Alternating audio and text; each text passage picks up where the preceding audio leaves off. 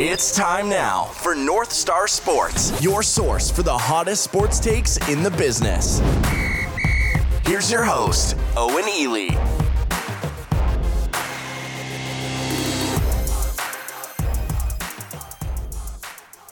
Hello, everybody, and welcome to the show. My name's Owen Ely. You can follow me on Twitter at Owen Ely MN. You also can follow North Star Sports on Twitter at North Star MIN.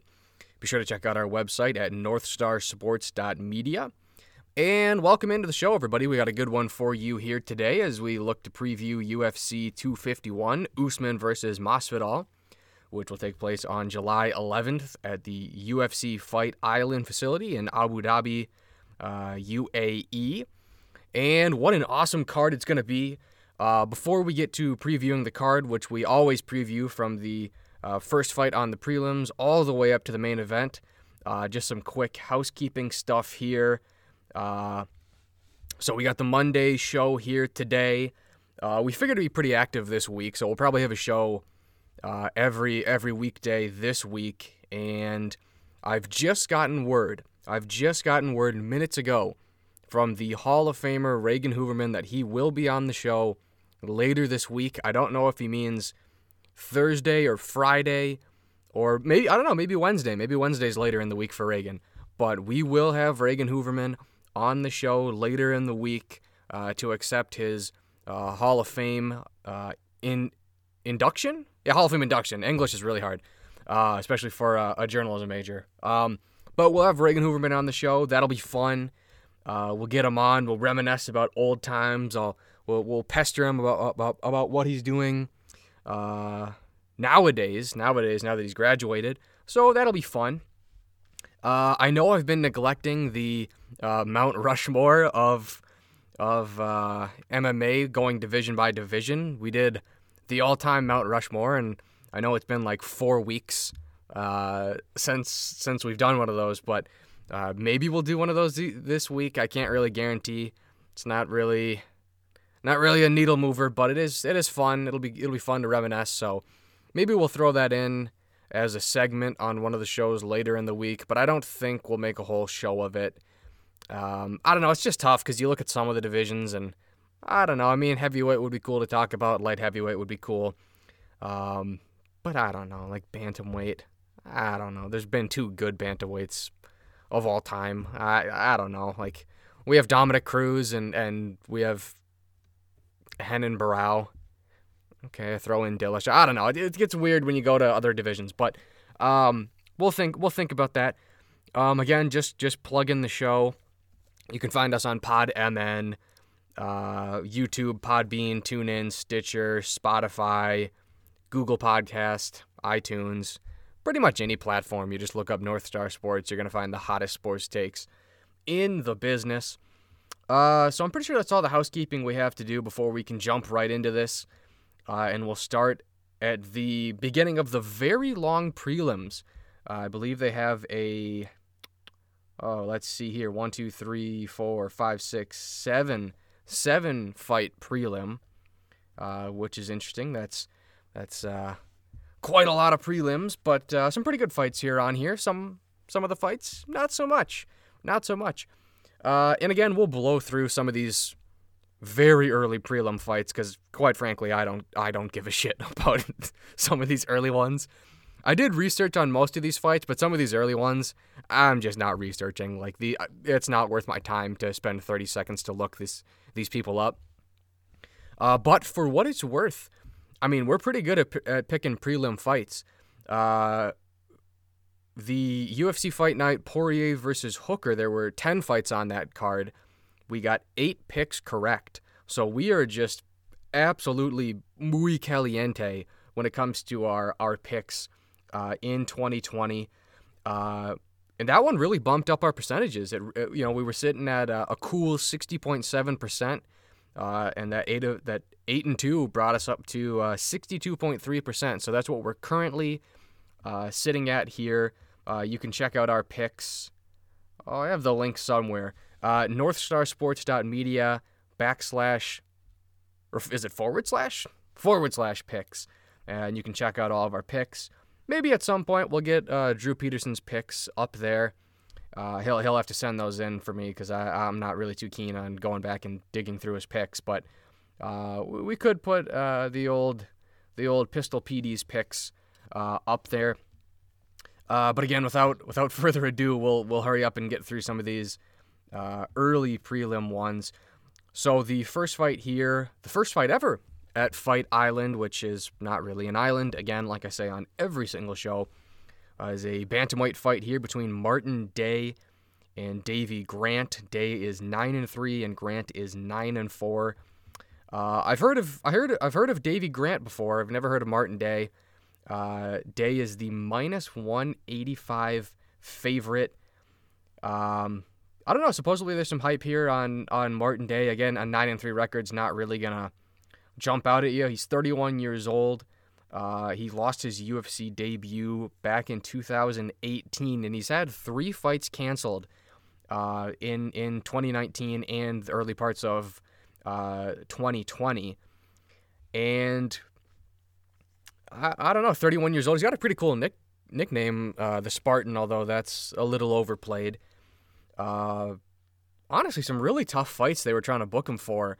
Uh, Chris Gutierrez, who just won, I think, last month, or who fucking knows? Time flies. Maybe it was two months ago where Chris Gutierrez won uh, by by that leg kick KO, which I think is it was something crazy, like the eighth or ninth leg kick KO in UFC history.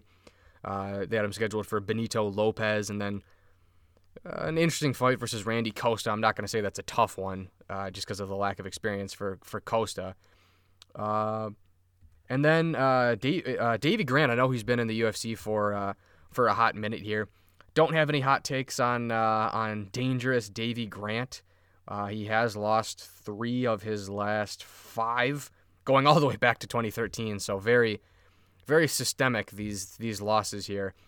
Uh, we'll go Martin Day. I have no rationale for going for Martin Day other than I don't know. I see a lot of red on the old Tapology page for uh, Davy Grant. Again, I, have zero hot sports takes when it comes to these fighters, so uh, I don't feel good about my pick. Just like most of my prelim picks, I don't feel good about them. But just know we're very hot with our picks over the last couple of fights, so I'm probably right with this one. But again, I, I wouldn't bet my uh, wouldn't bet my car that that I was I, I'd be right on this pick. Uh, another fight I do not care about in the bantamweight division. Uh, Vanessa Melo takes on Karol Rosa. Uh, Melo is 10 and 7. Rosa is 12 and 3. Rosa is the minus 235 favorite. Uh, again, you, you, find this a lot in the women's divisions. Uh, pretty pretty gaudy uh, records 10 and 7. Yeah, that's pretty gaudy. Uh, 32 years old for her. She's on a two fight losing streak, lost to Irene Aldana. Well, I mean, well, I mean, which in fairness, that's that's a pretty good loss. And then a decision loss to Tracy Cortez. On the flip side, you look at uh, Karol Rosa. I believe she's only 26, 25 years old. She's on a three fight winning streak.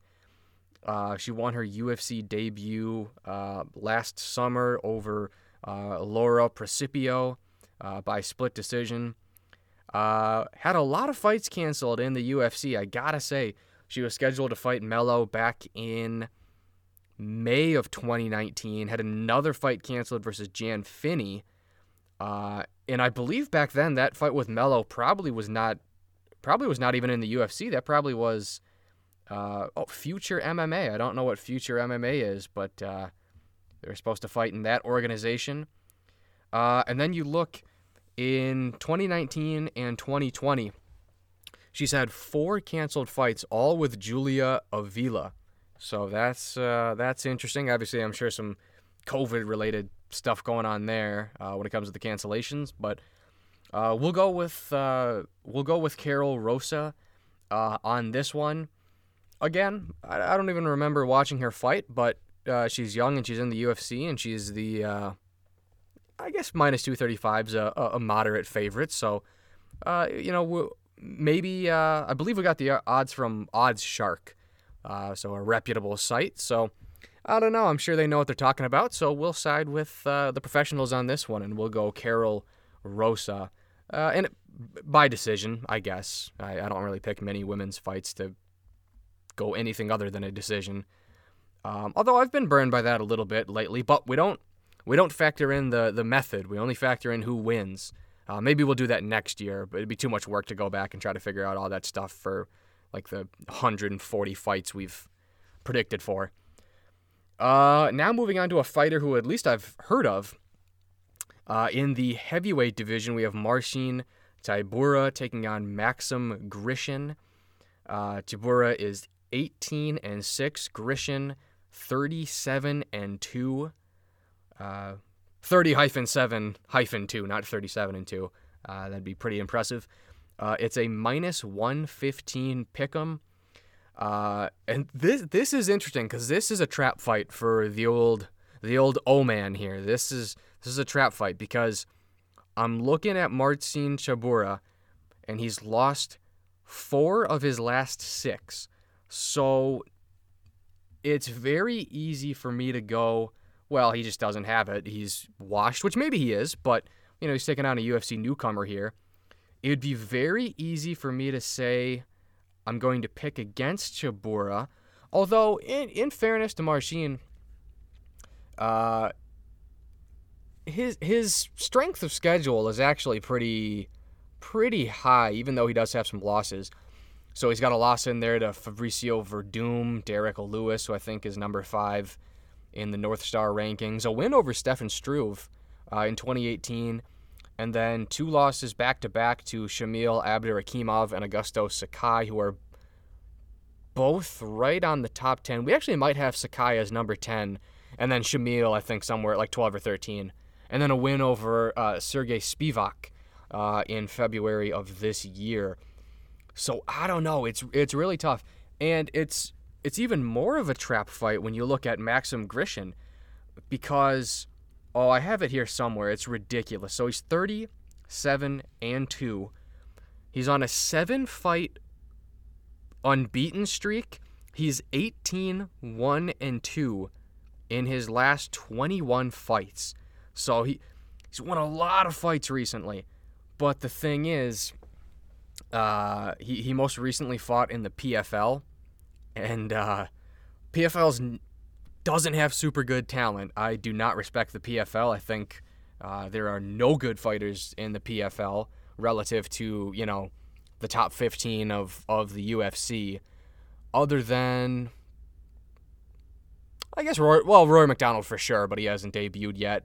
And we'll go I, think Kayla Harrison would do very well in the UFC, but they don't really have a 155 division. But if she could make 145, I mean, well, certainly she'd be in the top 15 at at you know women's featherweight because they only have like four fighters on the roster at 145. So, um, but I look at his last fight; it was a draw versus uh, Jordan Big Swingin' Johnson, which is a fucking hilarious nickname. That's one of the best nicknames of all time, right up there with Lavar Big Johnson Jordan Jordan Big Swing and Johnson. I I respect the balls to have that type of that type of name.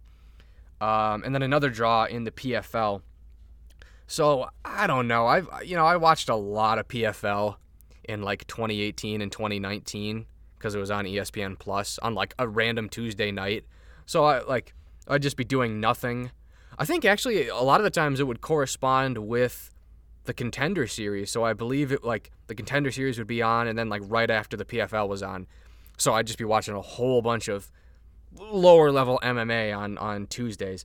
Ah, not very impressed by by the fighters in the PFL. So this is a trap fight.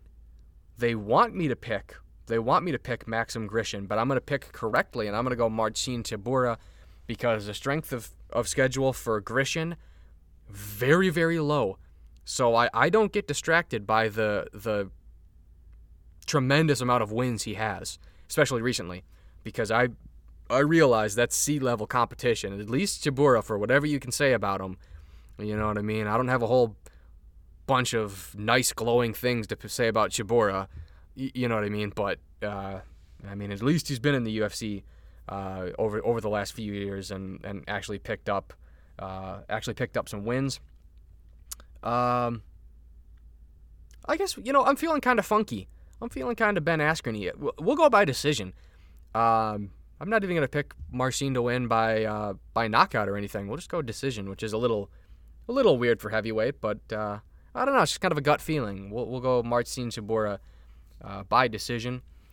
Uh, we have a really interesting fight here on the prelims, uh, right smack dab in the middle. Leonardo Santos taking on Roman Bogatov. Uh, Santos is 17 3 and 1. Bogatov is 10 and 0. And th- this is very interesting. This is going to be a very good fight. I can promise you that much. So Leonardo Santos is on a 11 fight unbeaten streak. He is 6 0 and 1 in his last 7. And when you pull up the old the old Taparoonie, the old Tapology uh, sheet here, uh, I believe back in I believe back in 2015 he had a win over Kevin Lee. Uh, I believe I believe that's correct. Now this is a guy who doesn't fight very often, so this is a problem for Santos because you look at 11 fight unbeaten streak, uh, and I think he's something like 7 0 1 in the UFC. So he had a drawback with Norman Parke in uh, March of 2014. Like you look at the wins he has, ah, they're actually like really, really solid. None of them were ranked at the time, but this is just a guy where, man, he's had so many canceled bouts where if this guy could just stay active and string together some wins, he might, he might, he's, uh, he, this could be a top five lightweight fighter. You know what I mean? I'm not trying to get too ridiculous here, but, you know, this is a guy who all he does is win. And, and, and you know, just through inactivity, eh, you know, it's really hard to climb the rankings, especially in the most stacked division. So, you know, this is a guy who has a win over uh, Efren Escudero, which, okay, I'm not saying that's the greatest win of all time, but it was a guy who won the Ultimate Fighter. A win over uh, Rocco Martin, you know, and we see what he's done. I mean, uh, he's losing more fights than he's winning these days. But you know, point being, he's been in fights with Demian Maia. He's been in fights with um, Oh man, who did he? He just fought somebody.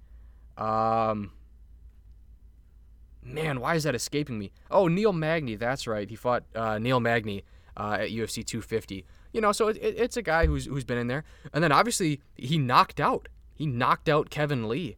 Uh, now, granted, that was you know a little before Kevin Lee's time. You know, before he came into his own. But really, that was December of 2015 I believe I believe September, no, October 2017 or October 2016. Uh no, no, no, 2017. Lee Lee fought Tony Ferguson for the interim belt. So, you know, just a couple of years later, you know, a year and some change, you know, he's out there he's out there fighting for a championship. So, I, I mean, I'll, I'll I'll give it to you. That was Kevin Lee before he became Kevin Lee, but um you know, and then uh, knocked out Stevie Ray in the first round. So uh, it's it's really tough not to side with Santos because all this guy does is win. But he's getting up there in age, and, and injuries or, or cancellations have really plagued him.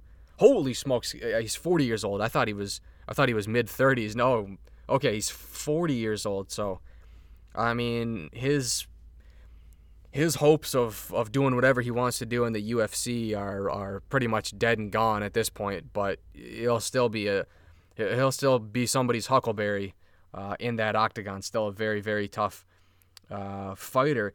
And then Roman Bogatov. I'm not going to pretend I know a whole lot about this guy other than what I've I've researched before uh, I came on the podcast. But you know, 29 years old, uh, fights out of Russia. So he, he's had three amateur fights. He's won all of his amateur fights, and he's 10 and 0. Uh, or excuse me, 9 and 0 uh, professionally. Oh, no, 10 and 0. Oh, that's weird. The whole setup's odd. Okay, yeah, so 10 and 0. And again, I, I'm not going to pretend to know anything about this guy other than just looking. He's packed in 10 fights. So he, he became a pro in March of 2016. So he's relatively new to to professional mixed martial arts, but he's been stacking all these wins together. And again, this is Russia. This is an M1, so it's not the greatest competition of all time. We know how Russians like to pad their pad their records, but he has a lot of finishes. He has one, two, three, four, five, six, seven, seven finishes in in ten victories. So you know, for what it's worth, this is not a guy going to decisions. Uh, and and again, you know, like you look at Khabib Nurmagomedov's record when he came into the UFC, he was 15 and 0. And you go back and you look at who he fought, like he fought a lot of fighters who were like 10 and 12 or something, you know, just bums. But honestly, you know, you you look at Bogatov, uh, he's fighting a lot of fighters with winning records uh, over there in in Russia for his last, you know, six fights. I mean, they're guys with winning records: nine and three, seven and 0, 22 and four, 20 and five, 21 and seven. So you know, for what it's worth, these are not just tin cans he's getting fed to, albeit obviously sea level competition because it's it's M1. This, this is tough. Honestly, this might be I think this will be the toughest fight for me to pick. I feel pretty confident about uh, about the rest of my picks, but man, and again, I have the right to change my pick up until the minute they throw a punch in the octagon. So this is why you got to follow me on Twitter because if you know, I might wake up on Saturday and you know just go, eh, I'm not really feeling this. I'd like to change my mind. But for now, I'm gonna go with Leonardo Santos. I know he's 40. I know he's getting older, but man, all he does is win. You know what I mean? Until I see that fall off, which very, very likely could be this fight, until I see the fall off, I just can't go against Santos. You know what I mean? It would just be against reality. He's just a he's a winner. He's a winner. Uh, and he is the minus 185 favorite, but I will say this is probably going to be the closest fight in my mind to pick. So, you know, Bogatov might have a great career in the UFC, but I don't know. I got to go with got to go with Santos on this one. Uh, moving on here on the prelims, we have a featherweight fight here between Makwan Amirkhani and Danny Henry. Amirkhani's 15 and 4. Danny Henry is 12 and 3. Makwan is the minus 200 favorite.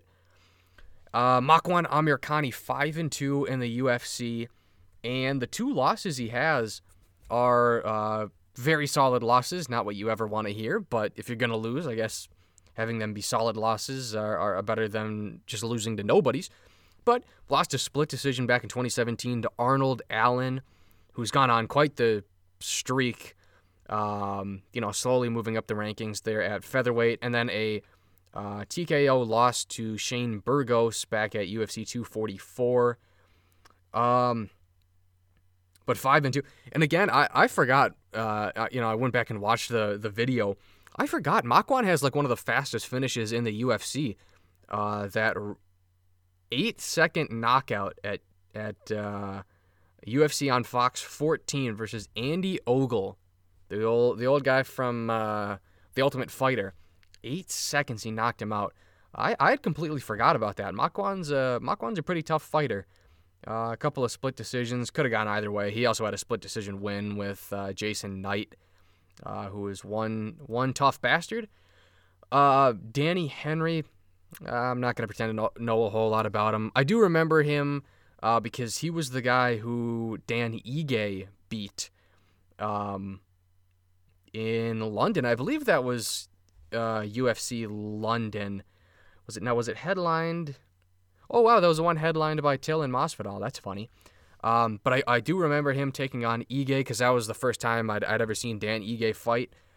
Um, but I don't know. This is a this is a guy who's killed a couple of lesser hype trains in the UFC. I'm not gonna I'm not gonna lie to you guys and make it seem like oh these were championship guys he knocked off their hype train. But you know he handed Daniel Teymur his first loss in the UFC, and he also handed Hakeem Dawodu his first loss in the UFC. So uh, you know, I don't know. It's really tough to gauge where Danny Henry is uh, by my calculations, just because I think really, really highly of Dan Ige.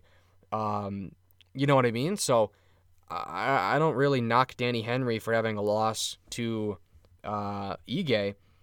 And I don't know. I, this one I kind of struggle with as well. Um, I really, really want to go with Mr. Finland on this one. Ah, this is really. T- but I'm gonna go Danny Henry. I'm gonna go Danny Henry. Uh, again, a right to change my opinion up until uh, the the fight, but I don't know. I'm gonna go with the the slight underdog I guess potentially moderate underdog when you talk about minus 200, although not a not a crazy underdog. But I'm gonna go Danny Henry. I, I don't know, man. I, I I just don't know. I got a feeling with Danny Henry. Uh, he he definitely didn't get to show what he had in that fight versus Ige because he choked him out pretty pretty early. Um, I don't know. I, I just think he'll be hung, hungry because that's honestly quite the layoff. Um, I mean, that's al- almost a year and a half layoff. Um, so I, I don't know. We'll go with uh, Danny Henry. We'll go with the old, I believe Scotsman. Yep, the old Scotsman, Danny the Hatchet Henry from Edinburgh. So we'll go we'll go Danny Henry on this one. Although again, I don't know. I don't feel great about it, but you know, I, I got to get these picks right. I, I really do. You know, I've been seeing my winning percentage just absolutely soar, and uh, I don't know, man. I can't I can't stand another another six and six performance. Uh, moving on here, the second to last fight on the prelims, we have Elizeu Zaleski dos Santos taking on Muslim uh, Salikhov. Uh, ZDS is 22 and 6. Salikhov is 16 and 2. Uh, I guess Elizeu is the favorite. It's the it's the old minus 110, minus 120 pick'em, but the odds aren't the same. So how is it a pick'em? Um, I think Zaleski dos Santos is criminally underrated. I think he's criminally underrated. He's eight and two in the UFC. He's won eight of his last nine. Uh, but again, Salikhov 16 and two. That's a pretty, you know, that record's not too shabby either. Uh, you know what I mean? So uh, this is a, this is a tough one. He also has two TKOs in his last uh, three wins, and he's on a three fight uh, winning streak. Uh, this one is t- this one's tough. Um, but I'm gonna go with Elizeu Zaleski dos Santos on this one. He had that rebound win earlier this year versus Alexei Kunchenko. Um, I don't know. It's it's tough for him because he's never really fought anybody who was ranked. Uh, but he had he had quite the streak. So he loses his UFC debut by split decision to Nicholas Dalby. Um, oh, actually, he did, he did beat someone who eventually became ranked, um, but not at the time, obviously. So he goes on a one, two, three, four, five, six fight win streak. Uh, wins over Omari Akhmedov, Keita Nakamura, Lyman Good, Max Griffin, Sean Strickland, Luigi Vendramini, and Curtis Millender. I was really impressed. I remember watching his fight with Curtis Millender. I believe that was also the uh, Till Masvidal uh, fight.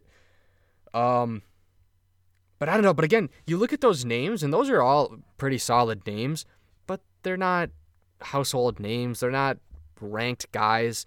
They're just really good unranked fighters in a really deep division. And then he takes on uh, Jian Liang Li. Weird. I don't think I've ever seen it like that. Li Jianling, I guess. Maybe that's the American version of how you say it. Uh, but either way, he lost to him on that card that was headlined by Andrade and Zhang. Um, and that was tough. I don't know. He just kind of he just kind of gassed out in that fight by my recollection, and then got knocked out in the third round, uh, pretty late. So I don't know. I guess I just chalked that up to a fluke performance. Uh, I've never really seen him have a bad performance in the UFC. Other than that, and yeah, I I just don't know. Maybe maybe he was sick or something. But again, Salikhov's nobody's punk. You know, this this is also a a very solid fighter, but uh, he's up there in in age a little bit, 36 years old. Um, and again, a couple of nice wins. You know, a win over Melvin Guillard, a win over Nordine Taleb. Um, knocked him out actually really early, really early in that fight.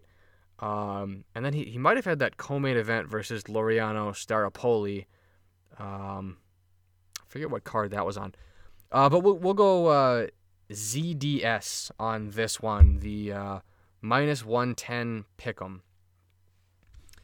Uh, so this leads us here to the uh, main event of the prelims. It is former light heavyweight title challenger Volkan Oezdemir taking on former Rizin light heavyweight champion Yuri Procházka. It's gonna get some, gonna take some time getting used to. Uh, 17 and 4 record for Oezdemir, 26 3 and 1 for Procházka. That's pretty impressive. Um, although, again, obviously outside of the UFC. Uh, Oezdemir is the minus 170 favorite. Uh, and I love this one. I love this fight. So we'll take a look at the old North Star Sports rankings in the light heavyweight division. Volkan Oezdemir still is currently the number seven ranked uh, light heavyweight. And you can tell the UFC has very, very high expectations for Procházka because they're having him debut against Oezdemir. You know, for whatever you think about Oezdemir, I think he's back. You know, he had that weird three fight skid and then you know, now he's on a two fight winning streak. Um, he, he's a real tough fighter. He's a real tough fighter. I don't think he's as scary as he was on his way up to the title, you know, where he had those two really quick knockouts. Um, but he, he's still he's still a good fighter. He's still actually really young. He's still only like 32. But you can tell they have very high expectations for Procházka. I mean, because in in North Star's book, and I think also in the UFC's book, in fairness, if he so if Yuri beats Volkan, he's number seven because you beat the number seven guy. So this is a guy who's firmly entrenched in the top 10, borderline top five, with just one win in the UFC if he can get it done.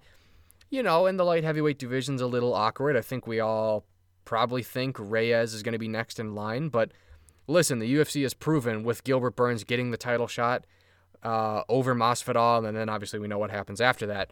You know, but the UFC has proven listen, if you don't negotiate correct with us, yeah, fuck you. We're, we're, we're moving on. There's always other fights to make.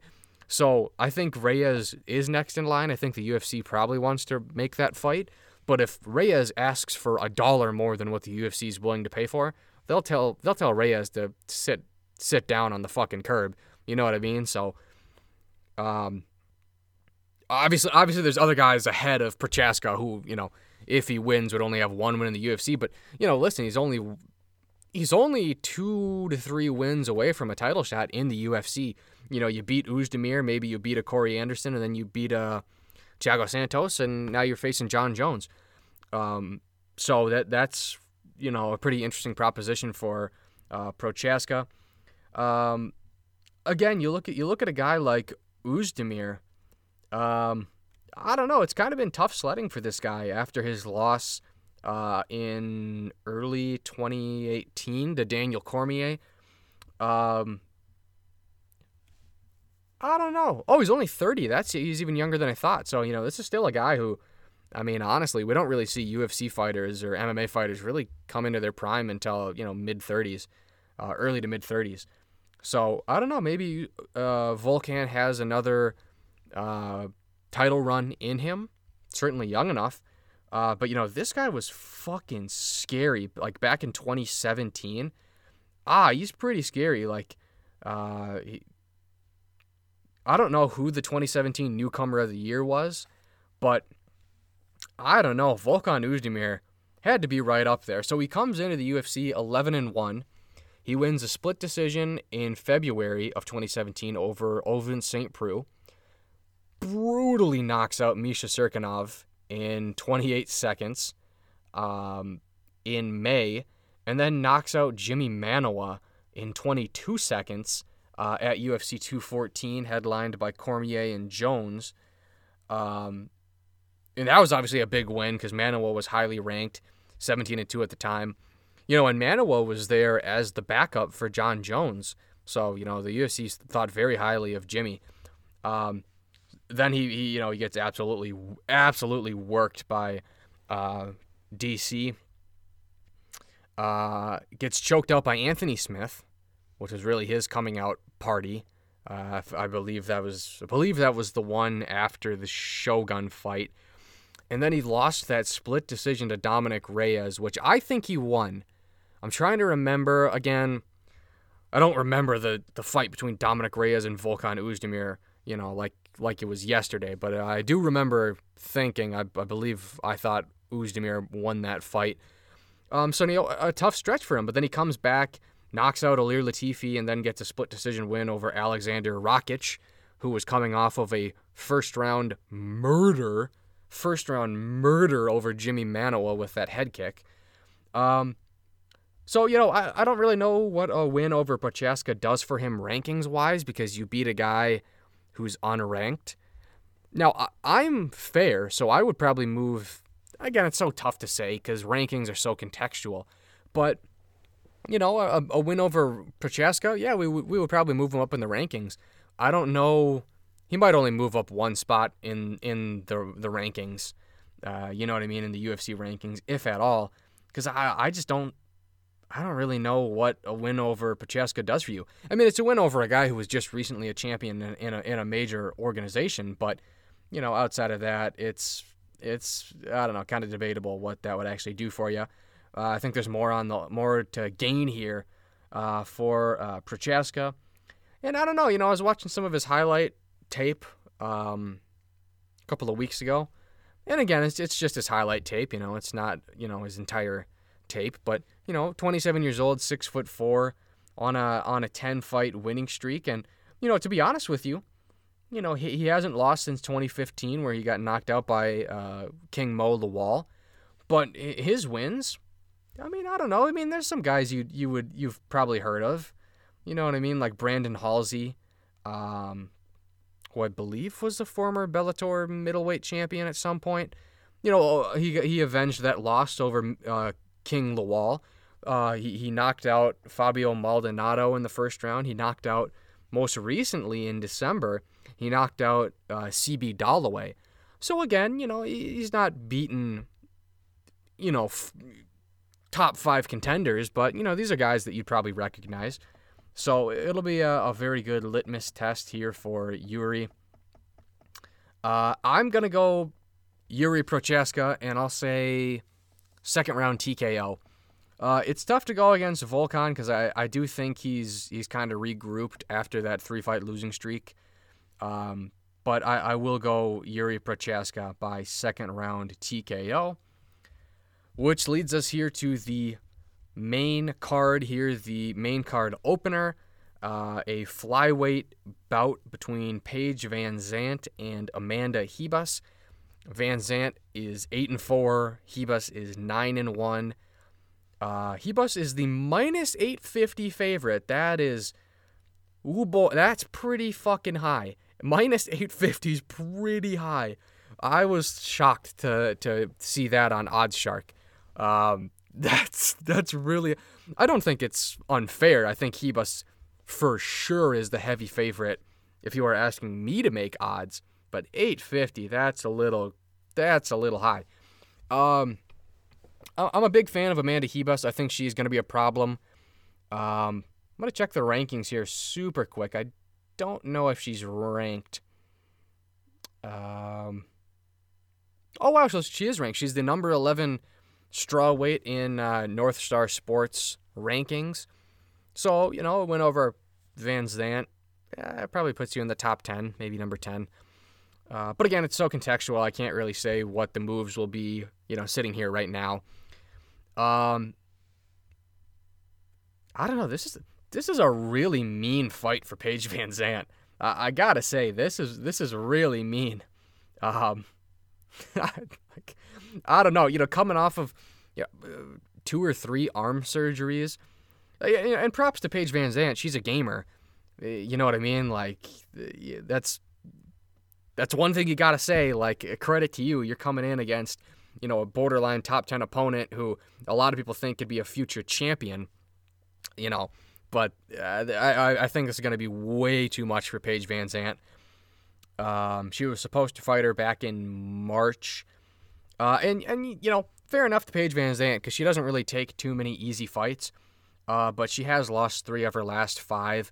Losses to Namajunas, Waterson, and Rose Clark wins over Beck Rawling, who does not belong in the UFC, way more losses in the UFC than wins, and a win over Rachel Ostovich, who absolutely does not belong in the UFC. Amanda Ribas, on the other hand, I believe she's 3 and 0 uh, in the UFC. She's only 26. Very good BJJ skills, four fight winning streak. Uh, the infamous UFC Minneapolis card, I watched her choke out Amanda or excuse me, I watched her choke out Emily Whitmire. Uh, she went on to beat Mackenzie Dern, uh, which I think shocked a lot of people. Uh, not so much people in the know uh, because they they know Ribas is really good at uh, BJJ as well. And then a win over uh, Randa Markos. I mean, I guess we could call Markos a staple of the strawweight division over the last couple of years. You know, kind of flip flops wins and losses, obviously, with a 10 7 and 1 record. But, um, you know, I think Ribas, uh, it's only a matter of time before she fights for a title fight. Um, fights in a title fight. The only thing is, a win over Paige VanZant is very good for publicity, but it doesn't really make any sense rankings wise. You know what I mean? Paige VanZant is unranked in uh, in North Star Sports rankings. She might be ranked in UFC rankings, maybe like 15, but it's more of a celebrity fight for Ribas, which I think she's going to absolutely, uh, absolutely dominate. So we will go Ribas, and we'll say she finishes her by second round submission. Um, I don't know. I'm not going to be mean and say armbar, but a second round submission. Um, I, I think this is a huge, huge mismatch. Um, I'm just now realizing that I think we skipped a fight on the prelims. We will absolutely uh, just blow through this one, but we I, am realizing we did miss one. It was an uh, an irrelevant uh, flyweight fight between uh, Zhalgas Zhumagulov and Raulian Paiva. Uh, Zhumagulov uh, is 13 and 3. Uh, he does fight from the glorious Kazakhstan, which is, is pretty cool. Uh, he's on a four fight winning streak. I believe I have the odds somewhere. Uh, we have Paiva. Uh, Odd Sharks, not we. OddsShark has Paiva as the minus 185 favorite. Uh, we look over at Paiva, pretty good record, 19 and three. Although you know, in the flyweight division, I'm not very impressed. Only 24 years old. He's been in the UFC for uh, for a little bit. Uh, you know, he had uh, a fight on the Contender Series, split decision loss to Kai Kara France, a loss to Rogerio Bontorin, uh, but he got back on track with a win over Mark De La Rosa. I do not, in the slightest, care about this fight. We don't even have rankings for flyweights uh, at North Star Sports. But we'll go Raulian Paiva um, by decision uh, for no other reason than he's been in the UFC for longer and he's younger. Um, I genuinely, genuinely do not care about that fight. Um, now getting back here to the the real meat of the card here on the main event. Uh, we have in the strawweight division. Uh, Actually, no. I'm just realizing realizing now that's notable because Ribas is 11 at strawweight and she's moving up to 125. So actually, that's very interesting. You know, 125 is wide open. We've seen how high uh, people who just get one win in strawweight um, or in in flyweight, excuse me, uh, rocket up the the rankings. You know, look at where Calvillo is. Look at you know, look at uh, Lauren Murphy. You know, she wins a couple of fights and now she's very very highly ranked. Um, so that's my last thing on that. Um, now for a true strawweight fight, Jessica Andrade taking on Rose Namajunas. Andrade is 20 and 7. Namajunas is 8 and 4. Namajunas is the minus 210 favorite. Uh, both former champions, they both fought back in May of 2019 at UFC 237, where Andrade beat Nami Namajunas by pretty much her nickname. She beat her by her nickname. Bate Estaca, which I believe means pile driver in uh, Portuguese. Um, and that's pretty apt. I mean, I don't know if they officially put it in the books as, but I mean, that's a pile driver. If I've if I've ever seen one, that's that's a pile driver. Uh, Andrade lost the belt to Weili Zhang in China three months later uh, on that Shenzhen card in August. Uh, really a lot of experience 27 fights versus 11 fights. Now, Namajunas has a lot of experience of those 12 fights at the highest level. You know, she fought for the inaugural strawweight belt versus Carla Esparza. I want to say in December of 2013. I believe that's when they crowned a strawweight champion. Either way, it's irrelevant. Somewhere around that time frame. Um, but I don't know. This is a tough one to pick because you go back and you watch the first fight. Namajunas was dominating for the first round and a half. Now, when did the fight officially end? I want to say it was midway through the second round. Um, yep, midway through the second round. So Namajunas was winning that fight for the first seven minutes, but it doesn't matter if you win the fights for the first seven minutes when you win the fight for the last 15 seconds, and the that that 15 second stretch involves you getting plopped on your bald head. Um, so I don't know. This is really tough. Um, when you look at somebody like Rose Namajunas, I look at a very frazzled fighter at times. Uh, I'm not going to say weak because obviously she was a champion, but just mentally can get kind of frazzled. You know what I mean? That's why I didn't really think it was a good idea even before the fight happened. And a lot of people had this take, so I'm not try- trying to make it sound like I'm a fucking brilliant psychologist here or, or whatever, but I thought it was a really bad idea for her to fight Jessica Andrade, who's a Brazilian, in Rio de Janeiro. I thought that was a really bad idea. You know what I mean? Rose, we saw with the with the um, excuse me, we saw with the bus incident at UFC 223, which fair enough, man. I'm not saying that you shouldn't be frazzled if you know a fucking dolly comes an inch away from knocking your block off. You know what I mean? But I, I don't know. You know, when Namajunas is on, she's brilliant. You know what I mean? When she's on, she's beating Joanna Jędrzejczyk twice in her prime. But when she's off, you know, she just gets dropped on her head you know, it, it was really telling when she lost the belt when she said, you know, I'm, I'm kind of glad I lost because now the pressure's off my shoulder. That to me sounds like someone who should retire. Now, again, you know, you guys know how I feel about retirements. Like, I'll never tell anyone they have to retire. I'll never even tell BJ Penn they have to retire because it's not, it's not my fucking body. I don't give a shit if you get knocked out 25 times in a row. It's not my body. If you ask me my opinion, I'm gonna tell you my opinion. Yeah, you probably should retire you know, if if you're BJ Penn. But I'm not gonna. I'm not fucking Mao Zedong. I'm not a dictator. I can't mandate that you can't fight, but I can give my opinion. You know, for whatever it's worth, which is it's clearly not worth fucking anything when it comes to telling someone to retire. But my opinion is Rose should retire. It really seems like she doesn't want to be there, or at least she doesn't fully want to be there. And if you don't fully want to be in a cage fight, okay, that's. I mean, if you don't want to fully work as a bank accountant, if that's a thing, I don't know, just an accountant. If you don't want to fully work as an accountant, okay, there's no harm. You might do your job sloppily. You're not gonna get fucking knocked out.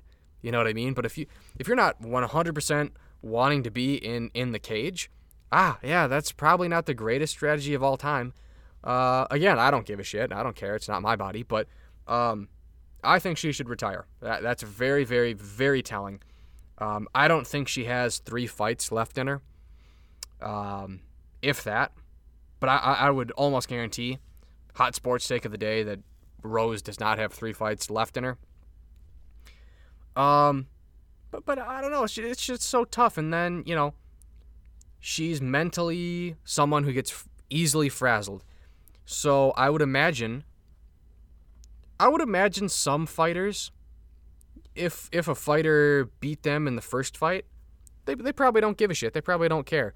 They're like, oh, whatever, I'm going to get you next time. I would imagine if anyone were to get frazzled by someone having beaten them prior, especially by vicious KO, it's probably Rose Namajunas. You know what I mean? So yeah, she was she was winning that fight. I don't know. You know, I was coming into this saying I, I probably would before I started this podcast, I was thinking I'd probably pick Namajunas. I, I don't know, man. I don't know. She's she's on or she's off. And I'm gonna go with Andrade just because she knocked her out, you know, 14 months ago. Uh, this is uh, Rose's first fight back, which is interesting, you know, because Andrade lost the belt. Like it's very rare. It, it's a rematch for the title that was lost immediately by Andrade, which you know is kind of interesting. Um, but I'm going to go Andrade. She just has the experience. I know that she was getting beat, beaten for the first seven minutes. I, I don't care. What good did that do for Rose that she won the first seven minutes? Is that a cool mental victory? Okay, you still lost the fight. You still got brutally knocked out. You could win 14 minutes of the fight, but if you get knocked out in the 15th minute, then it doesn't really matter. It's all just conjecture. It's all just you know, whatever, man. So, um, I'll go Andrade just because I, I would assume Rose.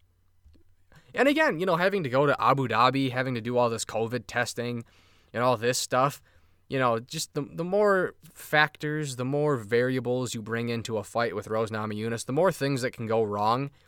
I probably would tend to say would work more against Namajunas than they would would against Andrade, just because I don't I don't think she's entirely mentally there when it comes to the mindset of someone who you know is going to be in a fucking cage fight where you could just absolutely get your your block knocked off. Um, so I don't know. Yeah, I, I, I will go by finish. I'm not gonna say submission. I'm not gonna say knockout.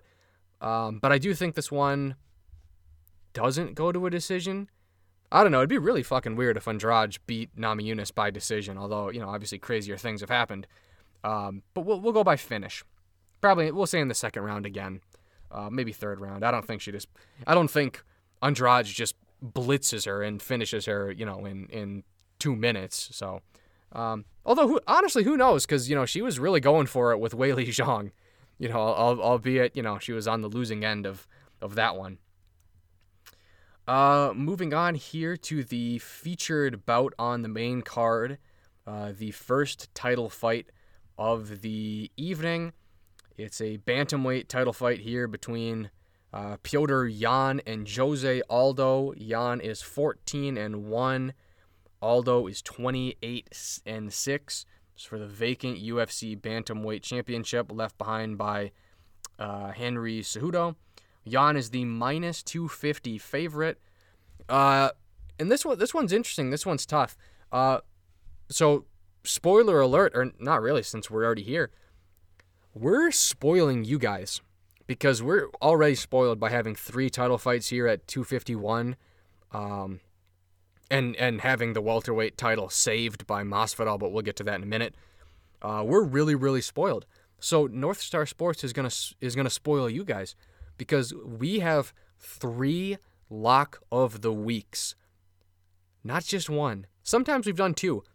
We're doing three lock of the weeks, and they're all to be for title fights.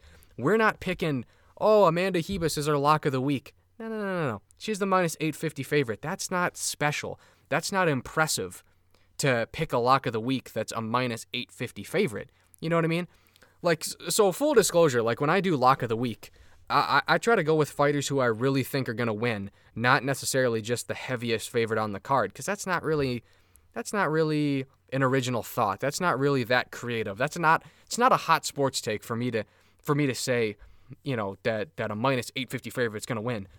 So, we're doing 3 lock of the weeks all for championship fights and spoiler alert, all of the championship fights, the biggest favorite on the card is a minus or for the title fights is a minus 280, and I'll get to it in a minute.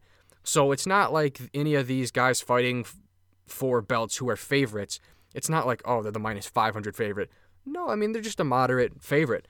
So, and it's a bit of a parlay, too. You know what I mean? Like, I don't know. I mean, it's three individual lock of the weeks, but they kind of are all packaged together, you know, into one into one grand slam of a parlay. Um, so I'll, I'll get to it right here. My first lock of the week Piotr Yan beats Jose Aldo for the vacant bantamweight title everybody knows about Aldo. You know what I mean? It's kind of redundant to go over it, but you know what is he? He's like the, uh, I guess technically two-time featherweight champion. I don't know how that works with interim belts. Uh, you know, but bottom line, he's 0-1 in bantamweight, which fair enough, man. Because I thought I thought he won that fight, and obviously Dana did, and obviously the matchmakers did, which is why he's here fighting uh, for the title. Well, actually, Cejudo is the reason why he's here fighting for the title, but you know, fair enough, man. This is a this is a guy who's been a, a really elite fighter. Um, you know, although as crazy as this sounds, uh, you know, I looked up his record, and this is crazy. Uh, it just kind of sneaks up on you. He's lost five of his last eight. Like that's really crazy. And again, you know, his losses were against really, really good fighters. But that's just crazy, man. You know what I mean? So the loss to McGregor comes back and beats Edgar. Two losses to Holloway two wins over Stevens and Moicano, and then a loss to Volkanovski and a loss to Marlon Moraes, which again, I, thought he won. Um, but that's that's crazy. That's that's kind of interesting for giving this guy a title shot. I, I think he probably should have won one or two more fights at bantamweight uh, before he got a title shot. You know what I mean? I really truly believe, especially after the win over Sandhagen, that this needs to be Aljamain Sterling. Excuse me. I really think this needs to be Aljamain Sterling fighting Piotr Yan. Um, it's it's kind of a, but the the beauty is the beauty is Pyotr Yan. He would fight for the title no matter what. You know what I mean? So whether or not you want to say it's Aldo in there or Sterling or any of these other guys, it's appropriate that Yan is there. And it's kind of celebrity fighter ish to have Aldo be in there fighting for the title, but it's irrelevant because Yan's going to win. You know what I mean? So it, it doesn't matter. You could you can bitch and moan about Aldo being in there and whether or not it's valid or not. And I, would say it's somewhere in the middle. But bottom line, Piotr Yan's going to win, so who gives a shit? And then we're going to get Yan versus Sterling, hopefully. Um, I don't know, maybe on like the end of the year card. You know what I mean? In December. Or who knows? I guess it depends on how much damage Yan uh, takes in this fight. Uh, but again, I don't know. I mean, it's interesting. Uh, we don't really see a whole lot of leg kicks from Aldo, whereas we used to see a lot of leg kicks from Aldo back in the day. Um, I don't know. I was very impressed when he made bantamweight. Uh, I'll be pretty impressed when he makes bantamweight, if he makes bantamweight, uh, in a couple of days, um, especially in, in a fucking quarantine. But, you know, Piotr Yan, he's just as good of a boxer as Aldo, if not maybe better at this point. You know, maybe Aldo was better in his prime, but you know, obviously he's he's not currently in his prime. Uh, but Yan on a nine fight winning streak, and this is just a special guy. This was a guy who I remember watch uh, watching making his UFC debut versus Teruto Ishihara. Now Ishihara is a bum. This is a guy with a very bad record, but even within the paradigm of that, you still go, yeah, Yan beat a very bad fighter, but I, I see something from Piotr Yan that this is going to be a special fighter. Not necessarily at the time, I wasn't thinking, oh, wow, Yan's going to be a title challenger. But you just kind of go, there's just certain guys who make a UFC debut where you go, huh, I'm not sure they're to be champion, but they're to be a problem. And, and, and, and, you know, they're, they're a special fighter. Like Adesanya, you know, when he made his debut versus Rob Wilkinson – I mean, I, I didn't I didn't sit there. I'm not so bold, you know, sit there and go, oh wow, Adesanya for sure is a future champ. But you obviously go, wow, this is a very very talented guy. He's going to present a problem to a lot of people. You know, if if he's not going to be a champion, at least he's going to be a guy who's going to be in the rankings very soon. I, I, I thought the same thing about Brendan Allen, and you know, and look at the tra- trajectory that that this guy's on. Um, so there's just these certain certain guys, you know, and then he goes on, he beats Douglas Silva de Andrade beats John Dodson, who fought for the flyweight title, I believe, two times. Beat Jimmy Rivera. And then uh, I, I recently watched, because it was one of the UFC free fights on YouTube, I rewatched the fight with Yan and Faber. I mean, good God. I mean, I, I know Faber is clearly in the twilight of his career. He was like 40. But, you know, Jan, Yan is very, very special. And, you know, I watched a breakdown by Dan Hardy. You know, shout out to Dan Hardy you know, I don't know. Yan is very, very, very special bantamweight fighter. I think he could be a champ for a long time. You know, you look at his output. If he gets hit, you know, he's throwing back, you know, uh, a leg kick and a punch and and, and all this and uh, technical stuff that goes over my head. I'm not a, you know, I'm not gonna sit here and pretend I'm, you know, I'm a fucking purple belt or, belt or anything. But you know, just as a casual fan, you know, he, he, he's got championship material. So, again, first lock of the week, we're going Piotr Yan here over uh, Jose Aldo Jr. Uh, moving on here in the co main event, it's a featherweight title fight. It's the rematch. Alexander Volkanovski taking on Max Holloway. Volkanovski 21 and 1, Holloway 21 and 5. Volko is the minus 235 favorite. Uh, and this is where the second lock of the week obviously comes into play. Alexander Volkanovski is the second lock of the week. We are picking him to beat Max Holloway. And you know what? I believe Volkanovski. You know, he said, you know, he won the decision the first time. I think Volkanovski finishes Holloway. I think he, you know, he, he was he had 25 minutes in the octagon beating Max Holloway. Um, I think he's fully downloaded Holloway, and I'm gonna say he finishes him. I really do. Uh, his leg kicks were absolutely brilliant. You know, Max can say whatever he wants about the leg kicks and how he'd be a point karate fighter. Ah, I don't know. You know, Volkanovski has a lot of power. Maybe Holloway is just a tough. Well, obviously, he's, obviously he's a tough dude. You know what I mean? But I think those leg kicks did did factor in. I think they're going to factor in probably even more. And it's, uh, you know, it's very impressive. You look at Holloway; he's five foot eleven. Volkanovski's five foot six, and yet, even with a reach advantage, Volkanovski like I, I don't know, he's just really good at like getting into range and just not taking a beating. You know what I mean? Because he's he's Volko is pretty much always going to be the smaller fighter when it comes to stature and reach in the featherweight division. But he's just so good at closing distance. Like when he's throwing these leg kicks, he's well within the distance of, of Holloway's strikes, and yet he still landed like 70. You know what I mean? And obviously, I'm sure Holloway's been working on it, but, you know, on his interview with Ariel Helwani, you know, he said he didn't really do any sparring because uh, you know, the gym was closed, so it was a lot of Zoom interviews. So I mean, that's interesting because you look at Australia and New Zealand, you know, they don't really have a whole lot of coronavirus, so I'm pretty sure they're just doing regular stuff, maybe with like some some coronavirus precaution uh, precautionary stuff, but. But either way, I think Volkanovski wins, and I think he could finish him. I think Volkanovski is a really hard puncher. Uh, you know, this was a former rugby guy, a guy who worked in the concrete industry. I don't know, man. He's he's pretty big. He's pretty big for featherweight. So, you know, he's on that 18 fight winning streak. Uh, I I think he beats Holloway. Um, honestly, the first time I know Holloway was saying that he thought he won the decision. That is ridiculous. I think you have to be smoking crack out of a light bulb to think that Holloway won that first fight by decision.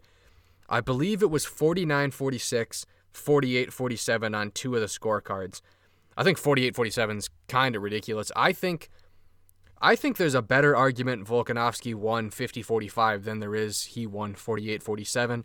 Personally, in North Star's books, I had Volko winning 49 46. I want to say I had Holloway winning the fourth or fifth round where he. Maybe it was the fifth because maybe Holloway finished really strong.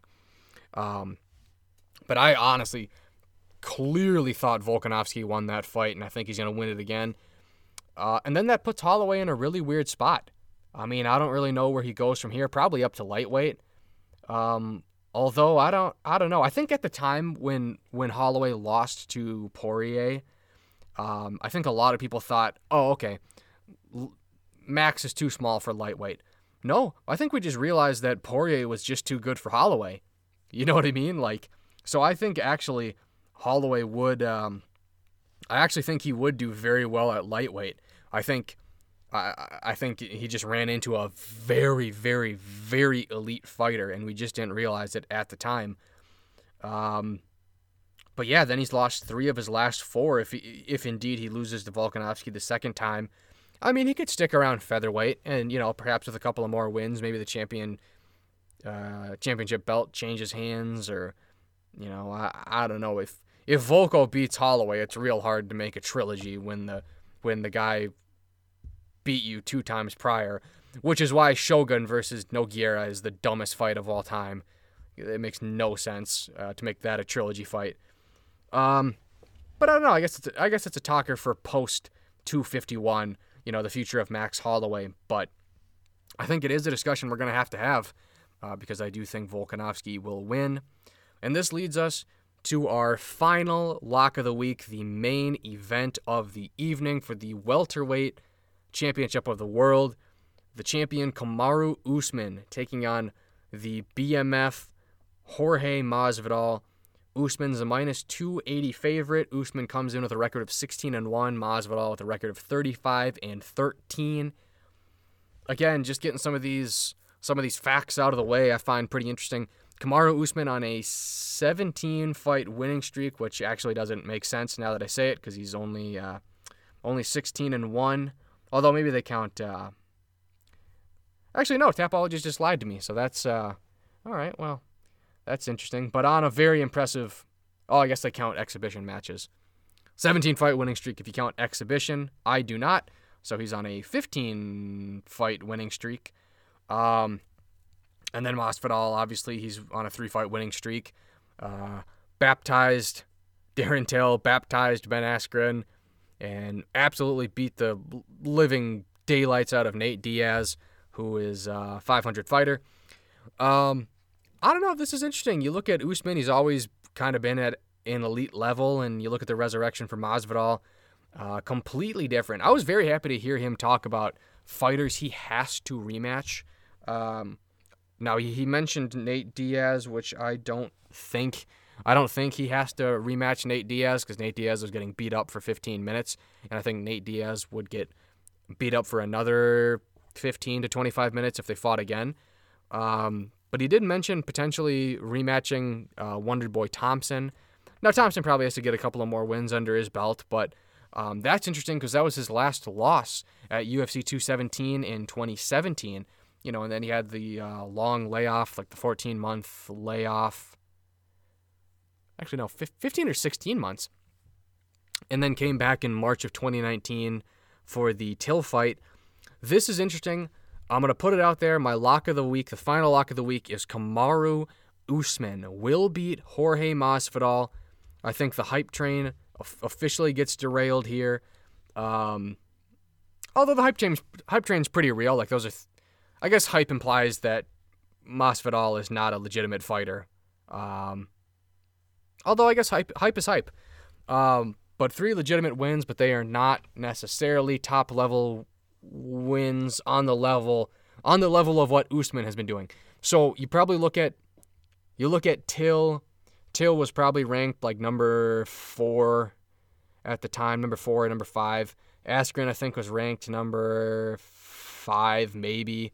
And Diaz, I don't even think he was ranked because this guy's not really a relevant fighter. And then you look at Usman, I mean, he beat the champ, Tyron Woodley. He beat the number two contender, uh, Colby Covington. Although, in fairness, Covington probably should have been the number one contender because Woodley got beat uh, very soundly. Uh, and then D- when he beat Demian Maia, Demian Maia was probably ranked like three. Um, so I don't know. I I, I just kind of look at it. Kamaru's been more consistent. There's you know there there's never been a resurrection for Kamaru Usman because he's always been a very elite fighter. You know what I mean? I look at the wins that Masvidal has, and again, I'm not trying to shit on the guy. But but if we're talking about the level of Usman, when we're talking about a championship level of Usman, like the elite of the division, yeah, Masvidal's resume doesn't really stack up with Usman's. You look, Usman's last four fights eclipse anything Masvidal's done his entire career when it comes to top wins. So if I take the four best wins from Jorge Masvidal's career and the last four wins for Usman, the last four wins for Usman are more impressive than Masvidal's four best wins from any point in his career. A, a win over Demian Maia, where he mauled him. A win over Rafael dos Anjos. So Maia, Maia has the second most wins in UFC history. This is a guy who fought for the title against Woodley. Dos Anjos, former champion, uh, highly ranked. I don't know. We'll say like five or six Actually, that's probably probably a couple of fights off of the loss to Covington, so he might have been ranked even higher. Uh, a win over Woodley, who obviously was the champion at the time, third greatest welterweight of all time, behind um, uh, GSP and Matt Hughes. At least when it comes to title defenses, I don't know. Honestly, I might put Woodley as a better fighter than Matt Hughes. Woodley's title reign was very impressive, and Usman 50-44 him. And then, you know, the the win over Colby Covington, who, you know, was kind of the boogeyman of the division. You look at what he did, former interim champ, a guy who absolutely just drowned Robbie Lawler, drowned him. I will say, Colby Covington's performance over Robbie Lawler is the most impressive 25 minute offensive performance I've ever seen in my entire life. Again, oh, he didn't have power. You know, okay, he wasn't throwing with 100% power. And I'm not saying Covington's a, a knockout artist, you know what I mean? Far from it, but you know what I mean? Like just the the volume and the cardio and the output and the the, the mixing up of stand up and grappling and wrestling that Covington put on Lawler, a former champion, that was impressive. And then you look at what Usman did to Covington, so that's even more impressive for Usman. You know, you steal some of that, you steal a little bit of shine from each fighter that you face. So I look at Usman, there's no need for a resurrection because this guy's this guy's just always been, you know, I guess unrecognized, you know, because there was a point where he wasn't champion, but you know, always been a really elite fighter. And and you look at Masvidal, I mean, I don't know, you know, wins over Cerrone, okay, that's a solid win, but I don't think that compares to any of the top four I just mentioned. So the top four for Masvidal are probably th- his last three, and then Cerrone. So I guess really his last four wins. He had two two losses after the Cerrone win. Uh, you know what I mean? But uh, and, then you look at common opponents. I mean, he lost a split decision to Demian Maia. Usman mauled Demian Maia. You know what I mean? So I honestly don't.